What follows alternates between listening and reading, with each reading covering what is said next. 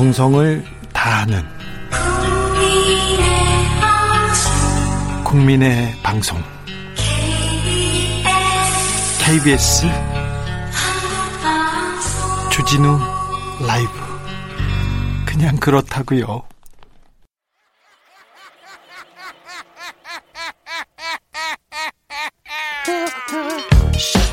발로 뛰는 기자, 탐구하는 기자, 세상의 질문을 마구 던지는 기자, 기자가 본 오늘의 세상 기자들의 수다. 라이브 기자실을 찾은 오늘의 기자는 KBS 김기아 기자입니다. 안녕하세요. 안녕하세요. 한 주간 어떻게 지내셨어요? 네, 잘 지냈습니다. 아, 근데 뭐 비가 많이 와가지고 밖에 네. 거의 못 나가고 예. 거의 저 집에서 계속 있었습니다. 걱정이 많이 되더라고요. 네. 예. 어, 이- 재난 재난 상황이기 때문에 KBS 기자들은 더 바쁘죠? 그렇죠. 저- 사실 저 같은 경우에도 주말에 이제 불려나갈 수 있기 때문에 언제든지 대기 상태로 이제 이- 집에 있어라라고 네. 해가지고 뭐 언제든지 나갈 준비를 하고 있었는데 안 그래도 지금 뭐 주말에도 정치 뭐 정치부 기자건 뭐 탐사보도 기자건 다 나와가지고 지금 다 이 지금 이 재난 방송에 다 지금 전력 투구를 하고 있습니다. 네, 묻힌 뉴스가 그 더 많은데요. 첫 맞습니다. 번째 무- 뉴스부터 만나보겠습니다. 그렇습니다. 장마에 묻힌 코로나. 예. 아, 소식입니다. 지금 뭐 사실 코로나 확진자 증가 추세는 좀 주춤하고 있어요. 그 어느 정도 안정적으로 관리가 되고 있기 때문에 약간 묻히긴 하- 했습니다. 그렇습니다. 그런 그런데 사실 뭐 의료진 분들과 그리고 국민 여러분들의 이제 협조 때문이 협조 덕분인데 특히 이제 교회 같은 경우에는 특히 대형 교회 중심으로 온라인 예배도 많이 하시고요. 예. 그리고 또 마스크도 이제 착용을 하고 방역 수칙을 준수하시기 때문에 많이 이렇게 많이 늘지 않았는데 그런데도 일부 소규모 예. 교회에서 집단 감염이 또 발생했습니다. 그렇죠. 교회에서 지금 소, 그 개척 교회 소규모 교회에서 맞아요. 지금 계속 이어집니다. 조금만 더 신경을 써주셨으면 좋겠는데요. 네. 예, 특히 이 경기 김포의 이 주님의 샘 장로교회 교인 6명이 이제 무더기로 확진 판정 받았고요. 그래서 지금 뭐 총 이 교회에서 8명이 나왔습니다. 네. 아, 이분들이 그 전날 확진 판정받은 관내 49째 확, 49번째 확진자 분들과 이제 분과 접촉을 한 걸로 파악이 됐는데요. 네. 또 최근에도 경기도 고양시 이 기쁨 153 교회 같은 이 고양시 풍동 또 같은 고양시 풍동에 있는 반석교회 여기에도 지금 확진자 나와가지고 지금 이게 이 집단 감염이 지난달 24일에 이 종교 시설에서 공식 예배 이외에 이 소모임과 식사를 금지했던 행정 명령을 해지한 이후에 2주 만에 이런 게 자꾸 발생을 하고 있거든요. 네. 그래서 지금 이거를 다시 지금 해야 되는 거 아니냐 이런 얘기 나올 정도로 다시 이런 어, 어 집, 집단 감염이 시작되고 있어요. 어, 밥 먹는 게 문제라고 계속 지적했어요. 교회 그게- 교인들이. 맞습니다. 그게 제일 문제인데 이게 3밀이라고 하거든요. 밀폐, 밀집, 밀접인 예. 환경에서 식사를 하면서 어, 지난 5월, 6월에도 100명이 넘는 환자가 발생했고요. 예. 돌아가신 분도 계셨습니다. 예. 네, 실제로 이 기쁨 이- 어, 153 교회 같은 경우에도 이 지하 1층에서 환기 시설 없이 식사를 하셨고 반석 교회도 예배 후에 어, 교인들끼리 식사를 하신 것으로 확인됐어요. 예. 그래서 이 정은경 어, 질병관리본부장이 지금 이렇게 유사한 사례가 어, 지속되면은 예전에 했던 강력한 방역 조치를 더 강화할 수밖에 없다라면서 어, 좀 더 경각심을 가져달라라고 거듭 요청을 했습니다. 특별히 강조한 부분 있죠? 네, 일단 마스크 기본이고요. 예. 그 다음에 단체 식사, 소모임 꼭 피해달라고 강조했습니다. 특히 수련회나 캠프 같이 숙박을 하면서 같이 섞이면서 식사도 하는 이런 거를 좀 자제해달라, 취소해달라라고 요청했습니다. 네. 작은 교회, 소모임, 공부 모임, 여름 성경학교 반대하는 거 아닙니다. 수련회, 뭐 캠프 활동 반대하는 거 아닙니다. 지금 코로나 상황이니까 조금만 조심하자는 겁니다. 네. 어, 소- 공부도 하고 해야죠. 예배도 드리고 해야죠. 그런데 지금 조금만 우리가 조심하면 코로나를 아, 코로나를 극복할 수도 있어요. 네. 우리가 이제 거- 더 걱정하지 않아도 될 수 있습니다. 우리가 지금 거의 다 왔기 때문에 더 긴장하자는 겁니다. 다음 묻힌 뉴스로 가보겠습니다. 네, 다음은 한일 관계에 대한 뉴스입니다. 예. 지난 4일이죠. 어, 일제 강점기에 조선인을 강제 동원했던 일본 기업의 이 자산을 압류하는 절차 한국 법원이 이걸 공시송달을 했는데 그러니까 공시송달은 뭐냐면은 우리가 이렇게 할 테니까 그렇게 알고 있어라는 거죠. 이거를 이제 우리가 하- 이제 갖고 있으니까 이거 와서 가져가라. 왜냐 우리가 계속 얘기를 했지만은 어, 친일 철주금 그러니까 일본 제철이 이거를 확인을 안 하고 있으니까 만약에 그 어려우면 이렇게 생각하면 됩니다. 벌금장을 벌금장이 나왔어요. 근데 벌금장을 나왔는지 나왔는지 알아요. 그런데 집으로 보냈는데 나 못 받았어. 나 못 받았어. 그런데 법률적으로 효력이 미치는 게 지난 4일이었어요. 그렇습니다. 그 니네가 모르고 모른다고 모른 척해도 소용없다. 이제부터 법적 법적으로 이제 됐어. 한다라는 거예요. 그랬더니 이 강제징용 문제 관련된 피고죠. 어, 예친일 철주금 지금 일본 제철이 즉시 항고하겠다 이렇게 얘기를 했어요. 예? 네, 근데 사실 우리나라 입장에서는 이게 지금 대법원 판결에 근거한 것이고 공시송달 송달도 국제 협약에 따라서 위법이 없다라는 게 우리나라 법조계 입장이거든요. 그래서 일본 제철이 항고를 해도 이게 받아들여지지 않을 것 같다는 겁니다. 예. 만약에 이게 항고가 기각이 되면은 자산 어, 업류 절차가 시작이 되고 이제 한국 법원이 자산 매각 절차에 들어가게 됩니다. 어, 그런데 이게 한일 갈등으로 지금 번질 가능성이 큽니다. 지금 코로나 확진자가 일본은 하루에 1,500명이에요. 그래서 아베 정부가 이 코너에 몰렸거든요. 엄청 몰렸죠, 지금. 그 몰리면 일본 정부가 잘하는 게 뭐냐면 희생양 찾기, 한국 탓, 누구 때리기, 북한 탓. 부, 그렇죠. 이 지금은 한국 탓을 하고 있습니다. 그래서 네. 한일 갈등이 굉장히 커질 가능성이 있습니다. 그래서 저희 이제 KBS에 짚어봤더니 이제 이후로 한일 갈등이 시작될 산이 엄청 산적해 있어요. 예. 대기 폭군 그 기다리고 있어요. 뭔데요? 그걸 제가 짧게 짧게 설명을 드리겠습니다. 예. 일단 8월 11일 같은 경우에는 일본 보복 조치가 이제 시작이 될 것 같은데 일본 그 기업의 자산의 매각이 시작되는 거거든요. 그래서 일본이 이거에 대해서 보복하겠다, 어 이거 가만히 있지 않겠다 이렇게 공공연히 말을 해왔어요. 그래서 뭐 관세를 인상하거나 송금을 막거나 비자 발급을 엄격화하거나 금융 제재를 하거나 한국 자산을 압류하거나 여러 가지가 검토되고 있는데 그래서 이거 같은 경우에는 어 법원이 지금 압류된 자산을 현금화하는 절차에 들어가긴 할 텐데 피고 의견 청취라는 그 과정이 남아 있습니다. 그러니까 일본 그 일본 제철 그리고 자산을 또 감정을 해야 되기 때문에 시간이 좀 걸릴 것 같습니다. 그래서 요거 같은 경우에는 일본 정부가 어, 대응이 나설 때까지는 조금 시간이 좀 걸릴 것 같습니다. 근데 이거 재산 압류 이 부분은 어, 그 일본 기업의 재산을 다 뺏어오는 것도 아니고, 아니고. 예, 지금 또 경제 관련된 거기 때문에 따질 일이 너무 많아요. 그리고 맞습니다. 가져오더라도 아주 일부예요. 네. 아주 일부기 때문에 전혀 영향을 미치지 않습니다. 그냥 크게 소리 지르고 있는 건데 이 문제는 크게 그 갈등으로 번지지는 않을 거예요. 요것보다 요것보다 예. 8월 24일에 지소미아 가 연장될지 안 될지를 정하게 됩니다. 네. 그 아시다시피 그 미, 일본이 먼저 우리나라에 이제 수출 어, 규제를 하지 않았습니까? 네. 이거에 대해서 우리가 야 그러면 우리 지소미아 어, 더 연장하지 않겠다 이런 식으로 가지고 그때 한미일 간에 막 얘기도 많이 하고 그랬잖아요. 한일 군사 정보 보호 협정 지소미아 예. 이게 이제 연장 연장을 우리가 한번 했는데 이 기한이 만료되는 게 8월 24일입니다. 예. 그래서 당시 이제 문재인 대통령이 우리 정부가 언제든지 이걸 종료할 수 있다는 전제하에 종료 통보의 효력을 일시 정지시켰다라고 얘기를 했기 때문에 네. 근데 지금 일본 정부가 규제 해제를 안 하고 있어요. 예. 그렇기 때문에 지금 우리나라 입장에서는 이게 지금 8월 24일까지 큐출 규제 문제를 더 이상 더 풀리지 않으면은 지소미아 카드에 대해서 다시 한번 얘기를 해야 되는 상황이거든요.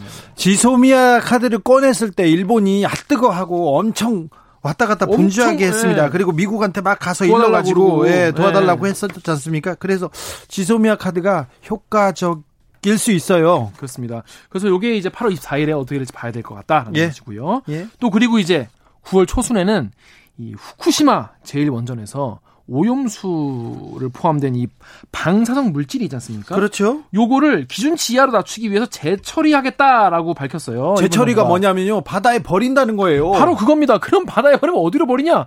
우리나라 쪽으로 동해 쪽으로 오는 겁니다. 그럴 수도 있습니다. 이렇기 때문에 이거 사실 우리 문제일 수 있거든요. 네? 이거 같은 경우에는 일본 정부의 이 해양 방류가 공식 결정될 수도 있다. 9월 초순에. 아니 방사능 오염수를 바다에 버리겠다는 거예요. 지금 일본이 이런 그렇습니다. 야만적인 일을 하고 계획하고 있어요. 그래서 이걸 대놓고 하겠다는 지금까지는 몰래 했다는 의혹이 있는데 예? 대놓고 하겠다는 것이죠. 이거에 대해서도 이제 한일 갈등이 또 생길 수 있다는 것이고 이후에는 또 9월에 네. 어, G7 또 있어요? 또 있어요. 네. 그 G7 어, 주요 7개국 정상회의가 있는데 미국이 미국 도널드 트럼프 미국 대통령이 G7에 이제 한국과 러시아, 인도 이제 슬슬 들어올 때 되지 않았니? 일본 반대. 일본 반대합니다. 네. 그 요거에 대해서 일본이 대놓고 이거는 좀 싫다는 표시를 했거든요. 네. 그래서 요거에 대해서 어떻게 나올지 요것도 봐야 됩니다. 또요. 다른 얘기를. 11월 초순에 예. 11월 초순에 어, 일본이 어, 그 유명희 산업통상자원부 통상교섭본부장이 지금 세계 무역기구 WTO의 사무총장 후보로 지금 출마했거든요. 일본은 반대한다고 했죠. 무조건 반대합니다. 일본은 우리나라가 잘 되는 걸 못 보죠. 초 이게 처음이 아니에요. 예전에 그 반기문 총장 때도 예. 그때도 반대를 했었거든요. 반대했죠. 그렇기 때문에 9월부터 탈락 절차를 시작해서 11월 초순까지 어떻게 될지 한번 두고 봐야 될 것 같습니다. 이것 말고는 없죠. 두 개 더 있습니다. 두 개도. 짧게 짧게 넘어가겠습니다. 하나 더 구남도. 구남도. 영화로 보신 분도 많죠. 네. 이 탄광에서 하시마 섬에서 조선인 강제 노역 시설을 세계 문화유산으로 등재하는 과정에서 논란이 논란이 일- 일었어요. 논란 일자 일본이 선언을 했죠. 우리가 우리가 강제 노역했던 거에 대해 다 밝히겠다. 다 잘 써놓게. 써놓게 그런데 알고 보니 예. 신주쿠에 이 요거를 설치를 해, 해놨거든요. 이 지- 어, 정보센터를 네. 개관을 했는데 여기에는 강제징용을 부정하는 증언. 그러니까 유네스코 세계 유산에 올라가면 올려 올라갈 때는 우리가 강제징용 한 것도 써놓게. 했는데 올라가자마자 안 쓰는 거 아니에요? 안 쓰는 거예요. 게다가 부정하는 얘기까지. 예, 이거 전형적인 일본의 일본이 일본했다. 네. 이런 얘기를 하는 것이죠. 네. 요거 같은 경우에 그 유네스코 세계 유산위원회에서 이걸 따져 보려고 하는데 요게 11월에 열릴 것 같습니다. 네. 마지막으로 어, 수출 규제 같은 수출 규제와 관련해서 WTO가 수출 규제 법리 공방을 하는데요. 그러니까 수출 규제가 옳았냐 틀렸냐 이걸 하는데 요게 11일 11월에 요게 한번 열리기 때문에 그때도 또 한번 한일 간의 얘기가 나올 것 같습니다. 아, 다음 뉴스 넘어가기 전에 뉴스 속보 전해드립니다. 경기 양주 이천 경북 구미 지역에 시간당 30mm가 넘는 강우가 계속되고 있습니다. 최근 계속되는 호우로 지반이 약해졌고 피해 발생 가능성이 높아졌습니다. 차량의 속도를 줄여 운행하고 물에 잠긴 도로나 다리는 피해서 피해서 이동하시기 바랍니다. 아, 6663님이 대구는 태풍비가 시작됐는데요. 장마비와는 다른 것 같습니다. 전조등 켜주고 있고요. 퇴근길 주진우 라이브 들으면서 안전 운행합니다. 아, 다음 뉴스로 가볼까요? 네, 마지막 뉴스는 방금 말씀하신 이 폭우 관련된 뉴스입니다. 예. 어, 이 장마가 계속 이어지면서 피해가 늘어나고 있는데, 네. 뭐 다른 피해는 복구를 하면 되는데 인명 피해는 복구할 수가 없지 않습니까? 그래요. 그래서 이런 어, 인명 피해, 사망 사고에 대해서 좀, 좀 알아봤는데요. 너무 많은 사망자들이 났어요. 이번 아, 피해로도. 특히 이번 피해가 네. 되게 큽니다. 일단 그래서 2016년부터 올해 8월 5일까지 네. 어, 중앙재난안전대책본부 통계 그리고 언론 보도를 토대로 최근 5년간 숨진 사례를 분석을 했는데요. 네. 어, 집중호우 사망 사고가 모두 62건, 지난 5년간은 네, 62분이 어, 사망 사고가 있었습니다. 어디에서 사고가 제일 많이 났어요? 가장 많았던 것은 역시 급류에 휩쓸린 사고였습니다. 절반 정도인 28건이었는데요. 계곡 하천에 놀러 갔다가 그런 건가요? 그게 제일 많고요. 혹은 또 이제 논에서 이 물고 트시다가 예. 농민분들이 예. 아니면 계곡에 있는 평상 옮기시다가 이렇게 사망하신 경우도 있었습니다. 네. 다급 물이 이제 굉장히 급하게 늘어나면서 있었던 사고고요. 네. 두 번째로 희생이 많았던 건 매몰 사고였는데요. 이게 지난 5년간 13분이 숨졌는데 이 가운데 10명이 이번에 숨진 분들이. 예. 왜 이렇게 이번에 매몰 사고 관련해서 어, 인명 피해가 많냐 어, 전문가들 물어보니까 이번 집중호우의 특징이요 굉장히 길다는 겁니다. 굉장히 오랜 기간 동안 이게 비가 내- 내리다 보니까 그래서 산이나 나무가 지금 흙이 물을 그 습기를 너무 많이 그 품고 있어요. 너무 그렇습니다. 네. 머금고 있어요. 그래서 무거워졌다가 조금 오면 밀려가 나가는 거죠. 심지어 이번에 산사태 막 나고 이런 데가 산사태 위험도가 되게 낮은 곳이었거든요. 예. 그럼에도 불구하고 이렇게 오랫동안 비가 오는 거에는 장사 없는 것이죠. 그래가지고 지금 뭐 오랜 기간 비가 내려서 지반과 토양이 연약해졌다. 요거를 좀더 예. 어, 염두에 두셔야 될 것 같습니다. 집안이 약해졌습니다. 물을 너무 많이 머금고 있어서 그거 조심하셔야 됩니다. 그러니까 여기는 안전한 지역이야. 그렇게 생각하지 말고 비가 너무 와서 무거워져 있어 이렇게 생각해야 됩니다. 피해 계시거나 보강하셔야 되는데 특히 이번에 그 집중호우에서 사망사 같은 경우에는 어 고령층이 굉장히 많이 피해를 입은 것으로 나타났습니다. 네. 아, 상당수가 60대 이상의 고령자셨는데요. 40% 이상이 60대 이상이었습니다. 예.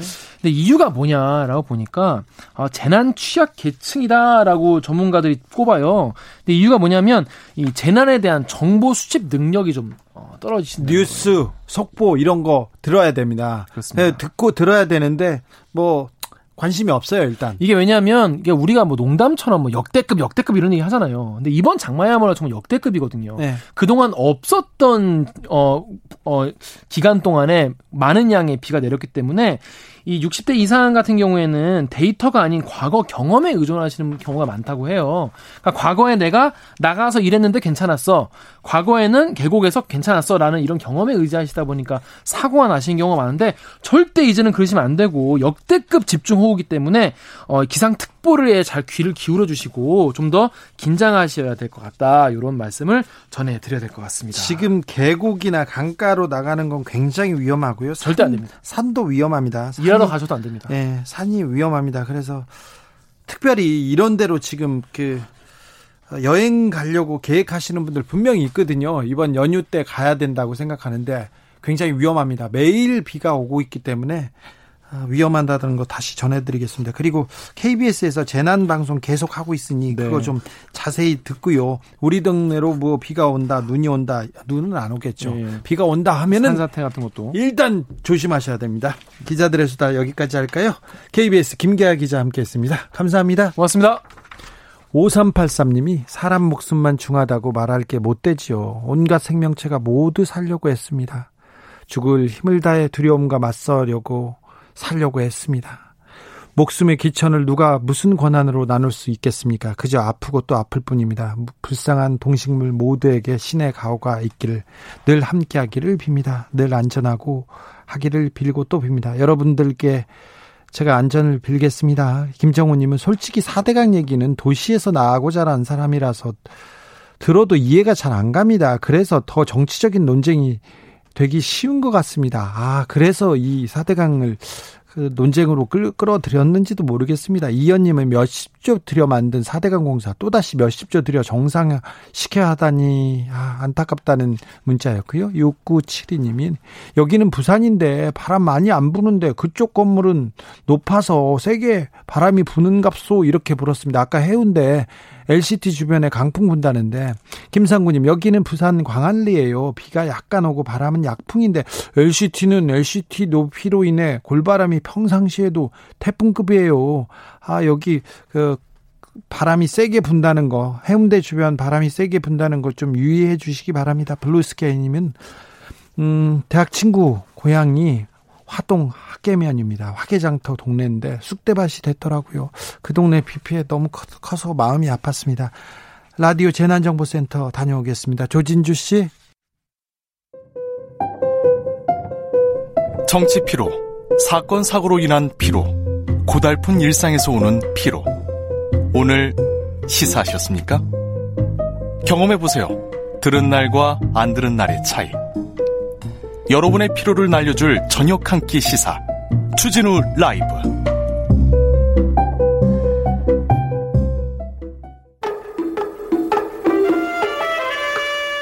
아무리 꼭꼭 숨어도 다 찾아냅니다. 숨은 범인 꼭 집어서 잡아냅니다. 대한민국 경찰의 수사 뒷이야기 내일은 수사반장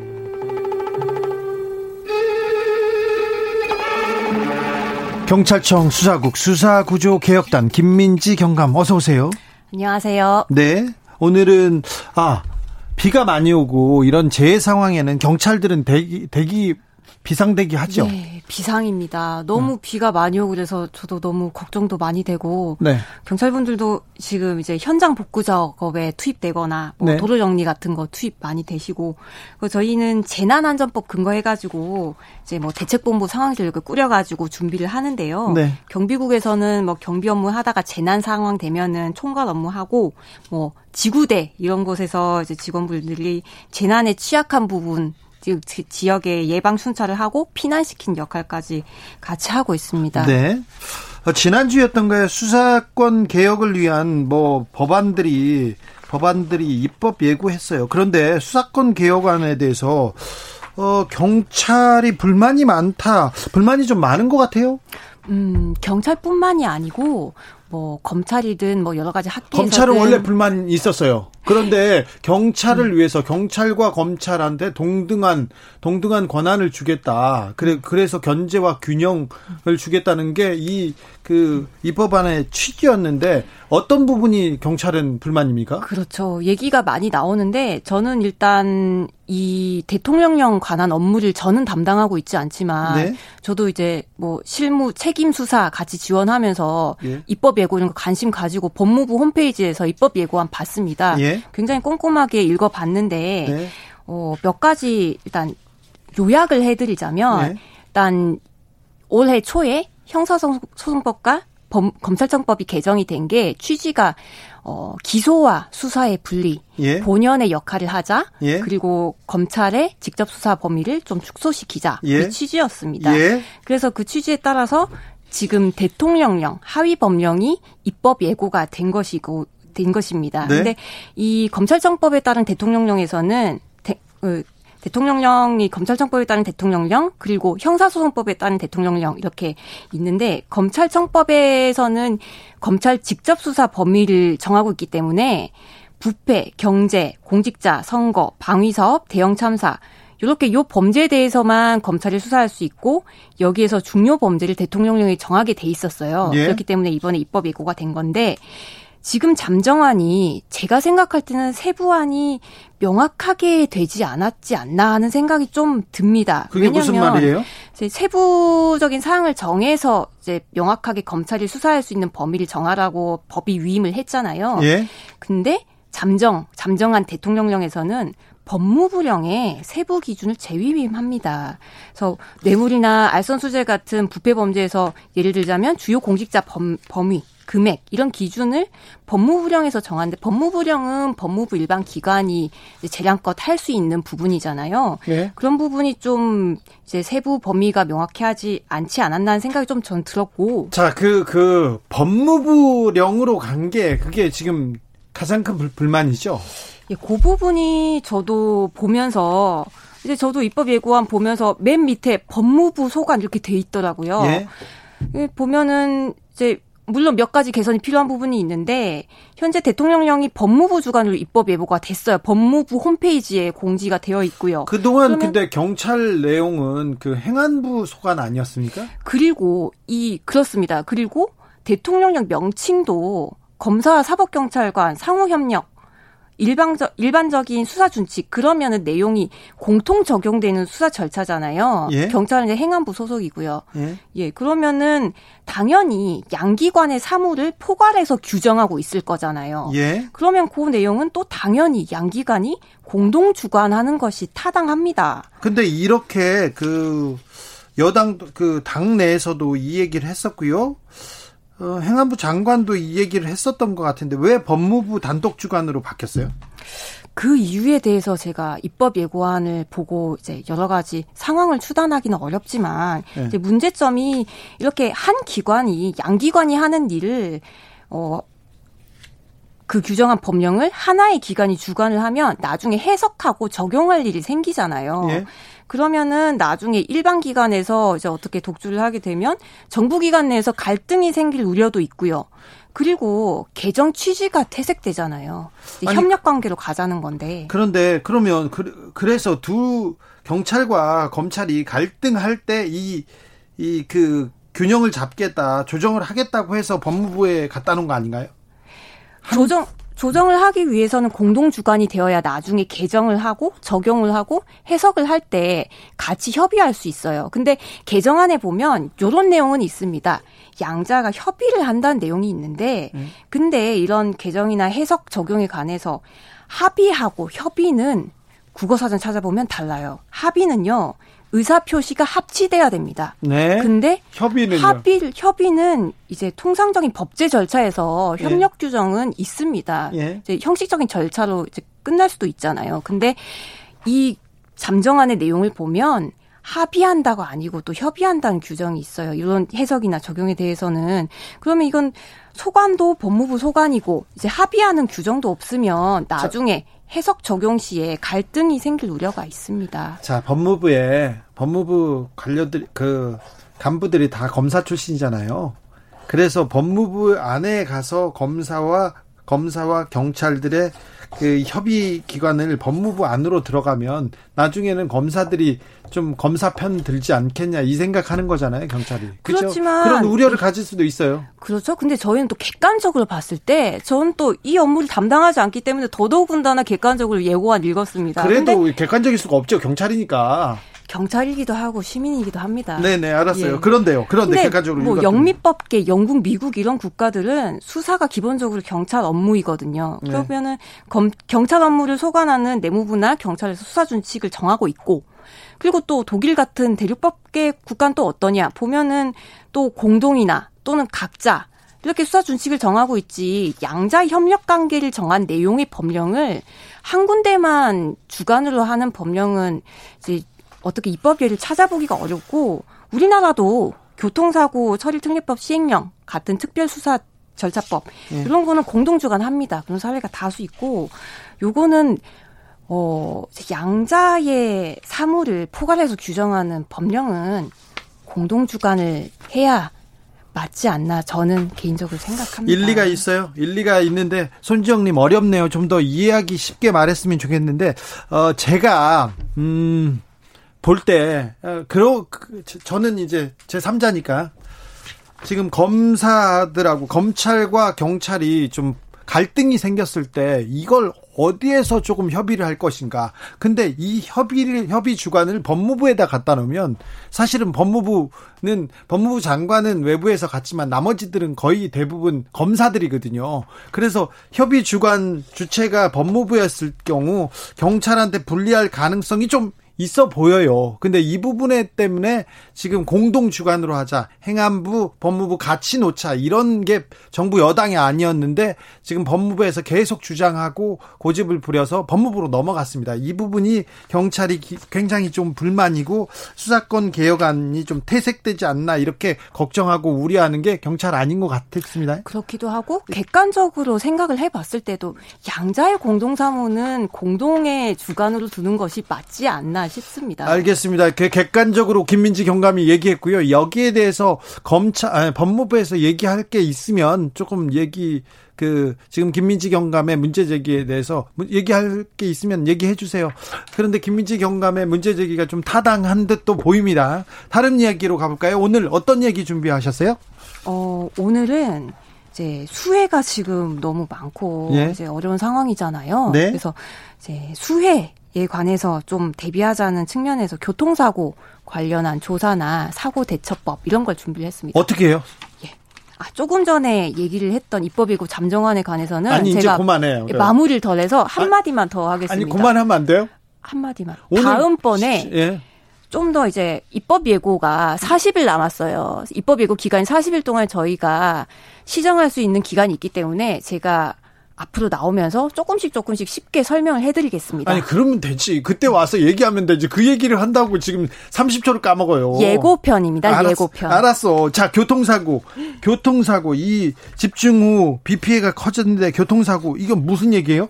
어 교통경찰 있죠. 수해가 있고 이제 여러 가지 이제 이제 뭐 물난리 이런 네. 이제 자연재해가 있으면 네. 교통 경찰이 좀 더 하는 일이 많아지는데 교통 경찰은 평소에는 교통법규 위반 차량을 단속을 하고 예. 그 사고 신고 있으면 출동하고요. 예. 예. 그리고 이제 외근 경찰 외에도 이제 사무실에서 사고 발생하면 조사 업무하는 경, 교통 경찰관도 있습니다. 예. 교통 조사관이라고 합니다. 예. 그런데요? 교통조사, 교통사고 발생을 하면, 어, 대략 어떤 진행을 하게 되냐면, 이제 교통사고 어? 발생했어요. 네. 신고 들어왔어요. 신고하고 예, 그다음에 경찰서 보험사 가죠. 보험사, 보험사 부르고 예. 예. 그 경찰관 신고 들어와서 이제 사고가 나고 하면은 어, 경찰서에 가시게 됩니다. 예. 그러면은 진술서 또는 조서를 받게 되는데 네. 어, 제가 드리고 싶은 말씀은 진술서 쓸때 예. 최대한 자세히 기재하는 게 좋습니다. 자세히? 예, 육하 원칙에 따라서 일시 장소, 사고 발생 사유, 그리고 네. 피해 내용, 인적 피해, 물적 피해 이렇게 구체적이고 상세하게 예? 기재를 해야 됩니다. 네. 그리고 사고 당시에 찍은 사진이나 블랙박스 자료를 제출을 하고요. 사진도 좀 많이 찍어 놓는 게 좋죠? 예. 그리고 조사관이 그뭐 동승자나 이런 목격자 분들 있죠. 예. 진술을 받습니다. 그리고 좀 이제 좀 큰 사고의 경우에는 조사관이 직접 현장을 살펴보고 흔적에 따라서 차량 진행 방향이나 뭐 차량이 지금 어느 정도 상태인지 보고 또 추가적인 판단을 합니다. 무슨 하, 시고 싶은 말씀이 사고 났을 때는 예. 네, 그 원만하게 얘기가 돼요. 당사자들 그 상대편하고도. 근데 그 다음 날 180대로 바뀌는 경우가 있어요. 어, 그런 경우 약간 보험 사기 사건도 있는데요. 네. 어, 교통사고 조사를 해보면요. 일부러 사고를 촉발한 사건도 많다고 합니다. 아, 그래요? 조사를 해보면, 물론 대다수 이제 사고가 나가지고 조사를 하고 이제 하지만, 보험을 들어놓고 이제 여러 가지 수법이 있어요. 네. 가벼운 접촉을 네. 일부러 일으키는 거예요. 네. 그 다음에 운전차한테 괜찮다고 말해서 그냥 보내요. 어, 그래요? 보내면은 이제 교통법규를 위반한 차량을 디, 어 이제 입원을 해가지고 차량 운전자를 뺑소니 보험으로 몰기도 하고요. 그런 경우 많아요, 진짜 예. 들어 누운 사람들 많아요. 사고나 그 예. 자, 작은 접촉 사고였는데 그 다음 날 음. 들어 눕고 뭐돈 음. 내놔라 그런 사람들 많았습니다. 그렇죠. 네? 그래서 교통사고 관련해서 저희가 또 개정된 부분을 좀 알아야지 좀, 좀 많이 도움이 될 것 같아서 시간이 없는데 개정 개정된 안을 어떻게 하지? 그러죠? 어, 음주 운전하지 않으면 됩니다. 음주 이게 가장 중요합니다. 예? 이게 음주운전 윤창호법이라고 하죠. 예? 이제 면허 정지나 취소 요건이 굉장히 강화됐고 술 한 잔 마시고 운전해도 안 됩니다. 음주운전하고 예. 사고 나면 이제 다 큰일 나는 거죠. 예. 그리고 자전거 타고 음주운전 하셔도 안 되고요. 예. 자전거도 안 됩니까? 예, 안 됩니다. 예, 자전거 타고 음주운전해도 안 됩니다. 아니 술 예. 먹어서 자전거 타고 가야지 그런 사람들 그런데 있잖아요. 자전거 타고 가다가 네. 이제 인적 피해가 발생하는 경우도 있어요. 예. 예. 그렇기 때문에 자전거 타고 음주운전 해서도 안 되고요. 음주 자전거 음주운전 안 됩니다. 그리고요. 예, 그리고 난폭 보복 운전도 있어요. 아, 난폭 이거, 운전. 이거 예요 이거 어떻게 해야 돼요? 급정지, 막 예. 급가속하고요. 예. 이제 막 그 예전에 제주 카니발 사건이라고 예, 예, 있었죠. 있었죠. 운전자 폭행한 사건도 있고 구속됐습니다. 여러 가지 난폭 운전이 있는데 특히 제가 고속도로에서 난폭 운전하시는 분들 네. 진짜 위험해요. 고속도로에는 정말 인피 사고가 크게 날 수 있는데 그래서 인명 피해 사고 예, 비밀 하나 알려드리겠습니다. 아, 네, 네. 공공연한 다 아시는 비밀. 자. 근데 모르시는 분이 있으니까 네. 암행 순찰자 차 이런 게 있어요. 네. 고속도로에서 전국에 한 20대 정도 운영을 하는데요. 네. 저희 경찰 고속도로 순찰대에서 네. 일반 자동차하고 똑같이 생겼어요. 까맣게 생겼어요. 예, 예. 난폭 운전하면서 막 속도 올려서 이제 위험하게 가시면 예. 이제 요거는 난폭 운전 이제 과속 운전 이렇게 하면은 형사 입건되는 경우가 있잖아요. 예. 그러면은 암행 순찰차가 따라갑니다. 따라가서 네. 이제 증거를 채집해요. 왜냐하면 그냥 범칙금으로 끝나는 문제가 아니기 때문에. 아 그래요? 예, 그래서 계속 따라가다가 이제 검거를 할 입건을 할 때 이제 주의를 줄 때 세워가지고 이제 경찰임을 밝히고 이렇게 단속을 자, 합니다. 고속도로에 암행 순찰차가 있답니다. 그러니까 그러니까 조심하셔야 된다. 남폭 운전 쫓아갑니다. 근데 그래서 벌금 딱지로 벌금으로 끝나지 않고 사법 처리될 수 있습니다. 예. 여기까지 들을까요? 광문준 씨 문자 왔습니다. 주 기자님, 우리 김민지 경감님 괴롭히지 마세요. 이렇게 했는데 아, 이분 휴가 가신 분이 어디서 지금 문자를 보내고 계신지는 모르겠습니다. 내일은 수사반장 마무리하겠습니다. 지금까지 김민지 경감이었습니다. 감사합니다. 교통정보센터 다녀오겠습니다. 정현정 씨. 테이크아웃 시사 나왔습니다. 오늘도 하나 챙겨가세요. 주진우 라이브.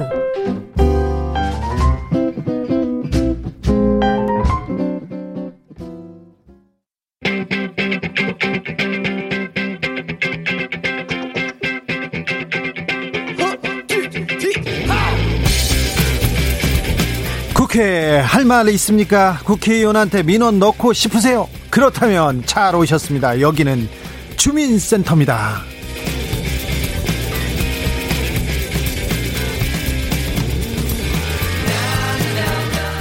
여러분의 민원에 여러분의 이야기에 귀를 기울이는 시간입니다. 오늘은 주민 박주민 없는 주민센터 1일 센터장입니다. 더불어민주당 안민석 의원 함께 하겠습니다. 안녕하세요.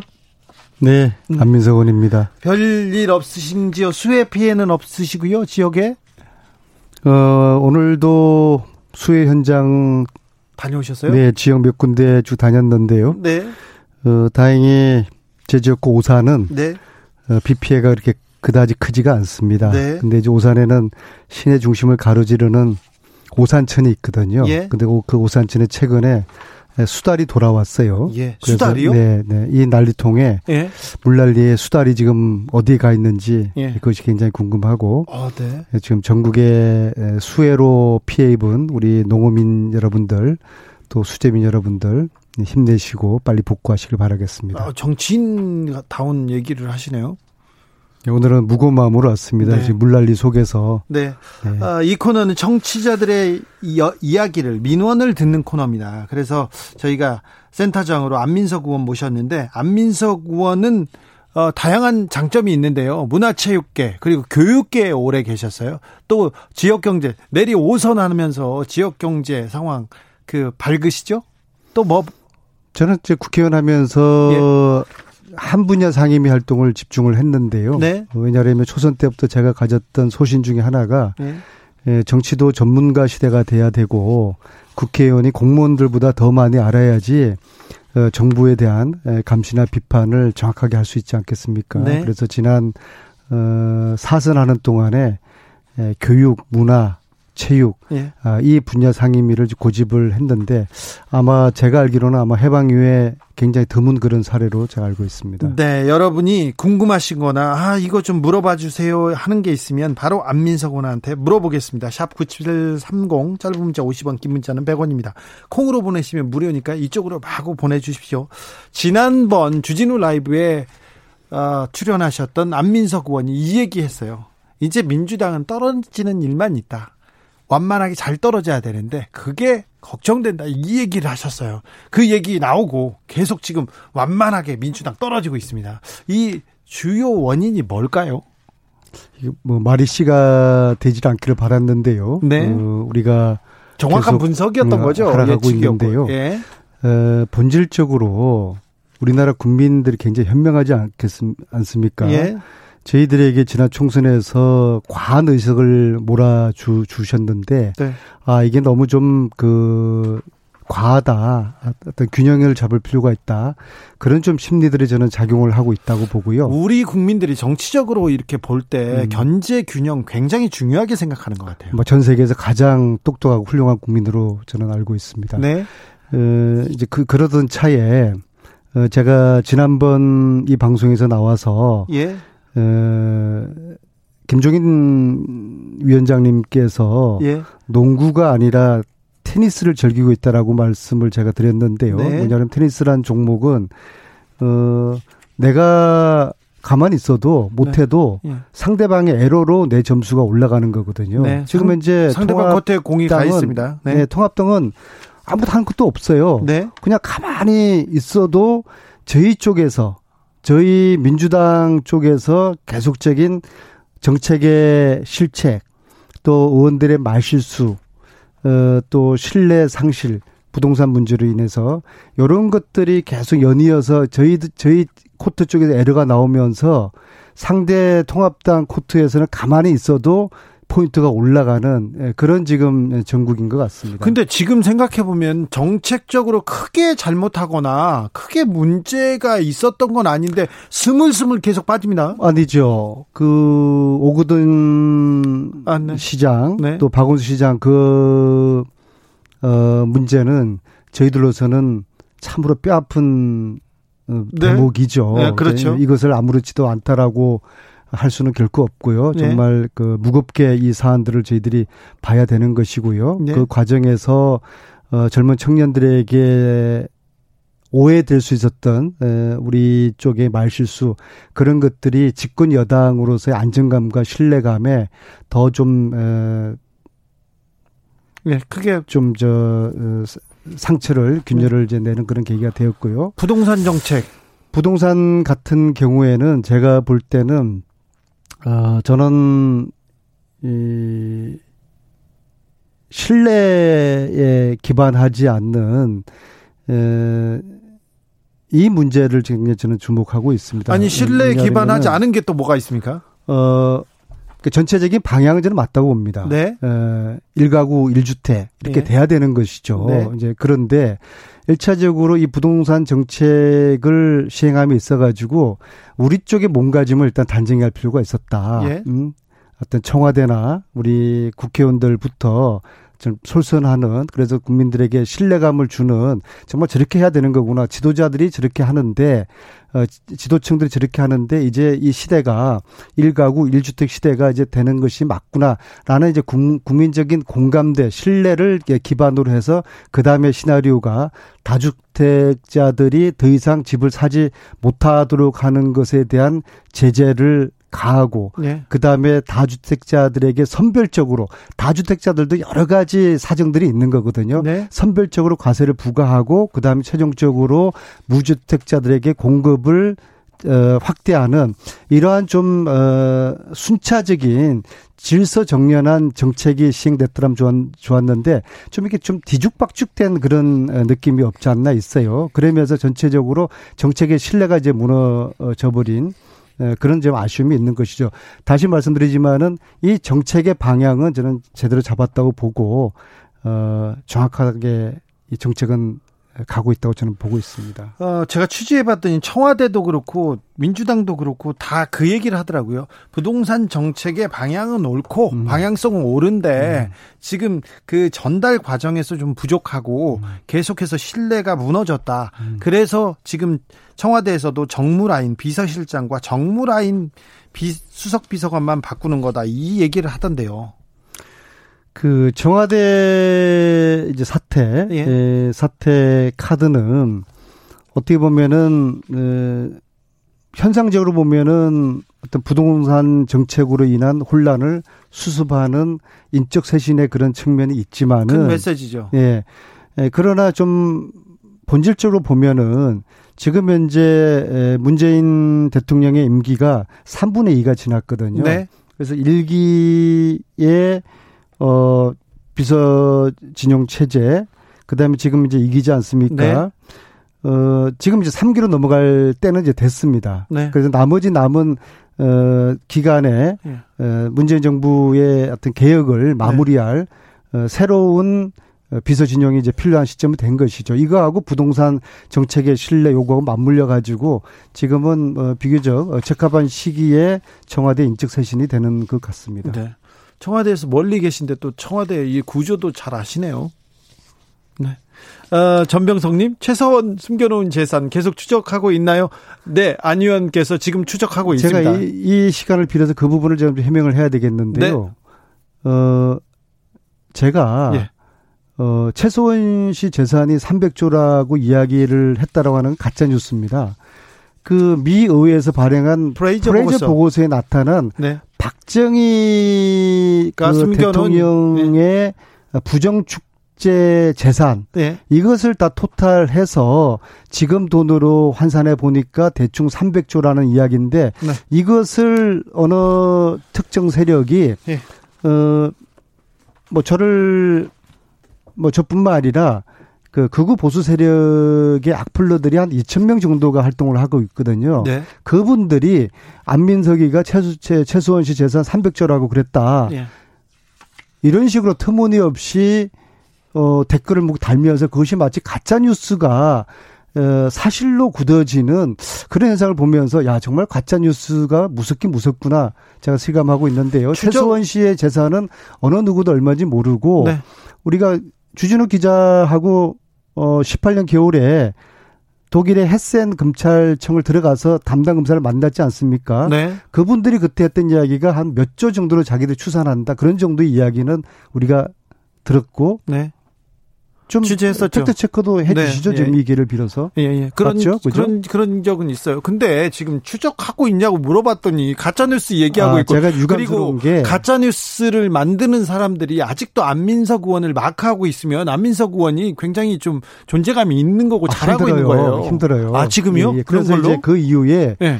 제가 한 10건 정도의 고소고발을 당해서 예. 지금 현재 왜 안민석 요즘 조용하자 조용하자 그러는 그렇죠. 하냐 그러는데 지금 10건 정도 하면 고소고발 당한 당한 그래서 끌려다니고 있습니까? 그럼요. 경찰 조사도 받고요. 재판도 받고 그리고 저희 의원실이 저희 그 보좌관 양모 보좌관 굉장히 유능하고 네네. 네. 국회에서 한 20년 넘게 생활한 굉장히 실력파죠. 특출한 그 보좌관인데 이 그 양 보좌관께서 하시는 말씀이 이게 의원실이 아니라 어 변호사 사무실에 그 사무장 같다고 자기가 아, 그럴 정도로 이 재판을 지금 대처하느라고 아주 지금 안면석 의원 되게 열심히 하고 있답니다. 알았어요. 이제 아니, 윤석열 이제 그만 얘기. 네. 윤석열 네. 검찰총장이 예. 검찰 총장 취임했을 때 제가 굉장히 그 좋아하고 환호를 했어요. 왜냐하면은 아 이제야 드디어 최순실, 최순실의 은닉 재산이 최서원, 네. 최순실 은닉 재산이 밝혀지겠구나. 왜냐하면은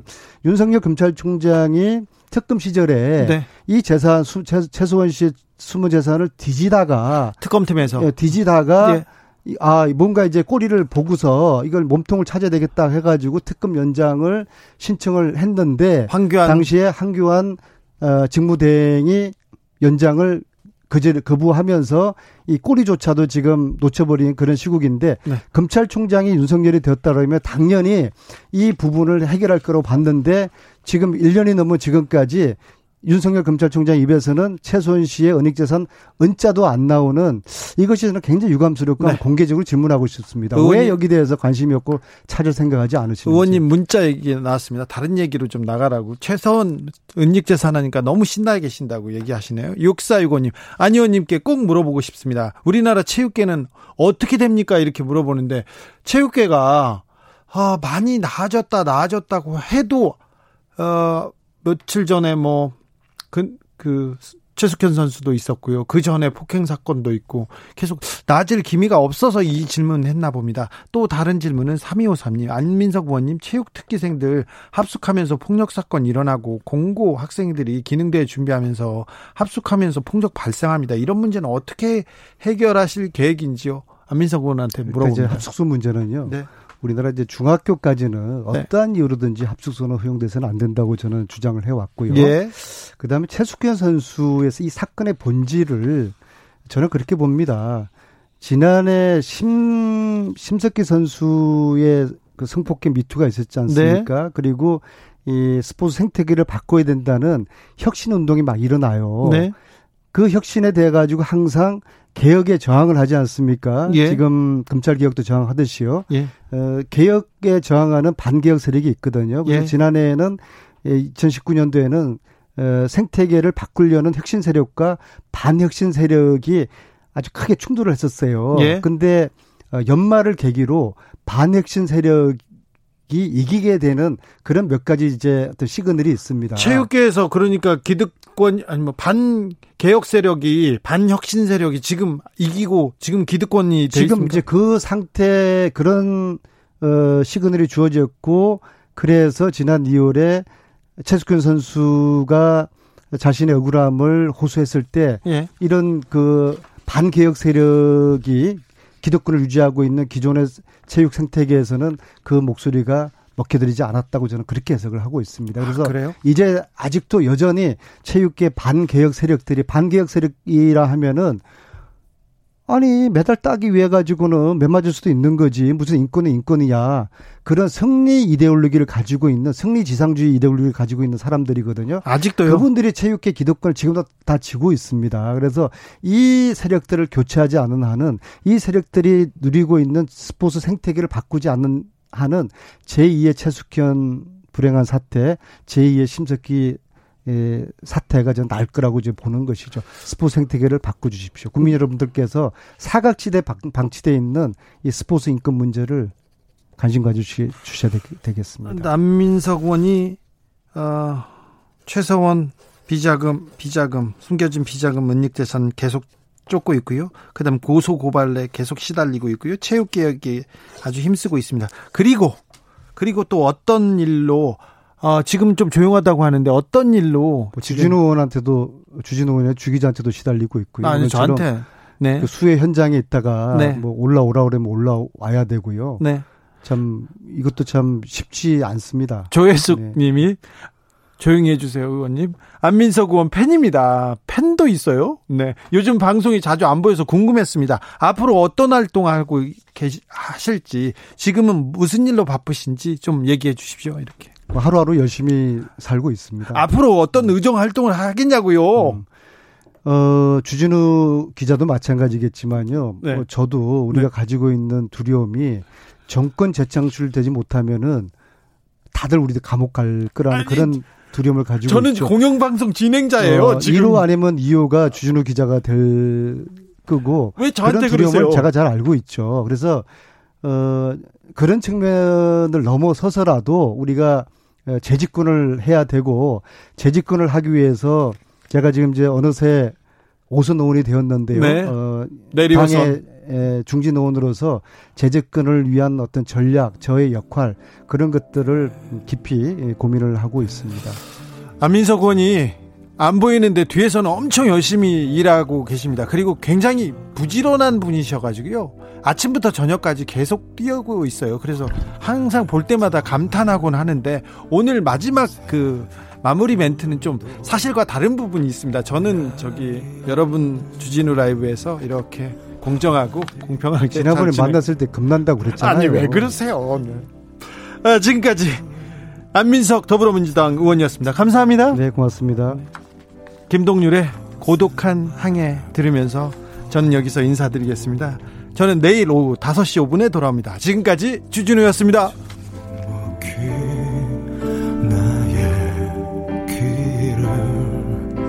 그 언젠가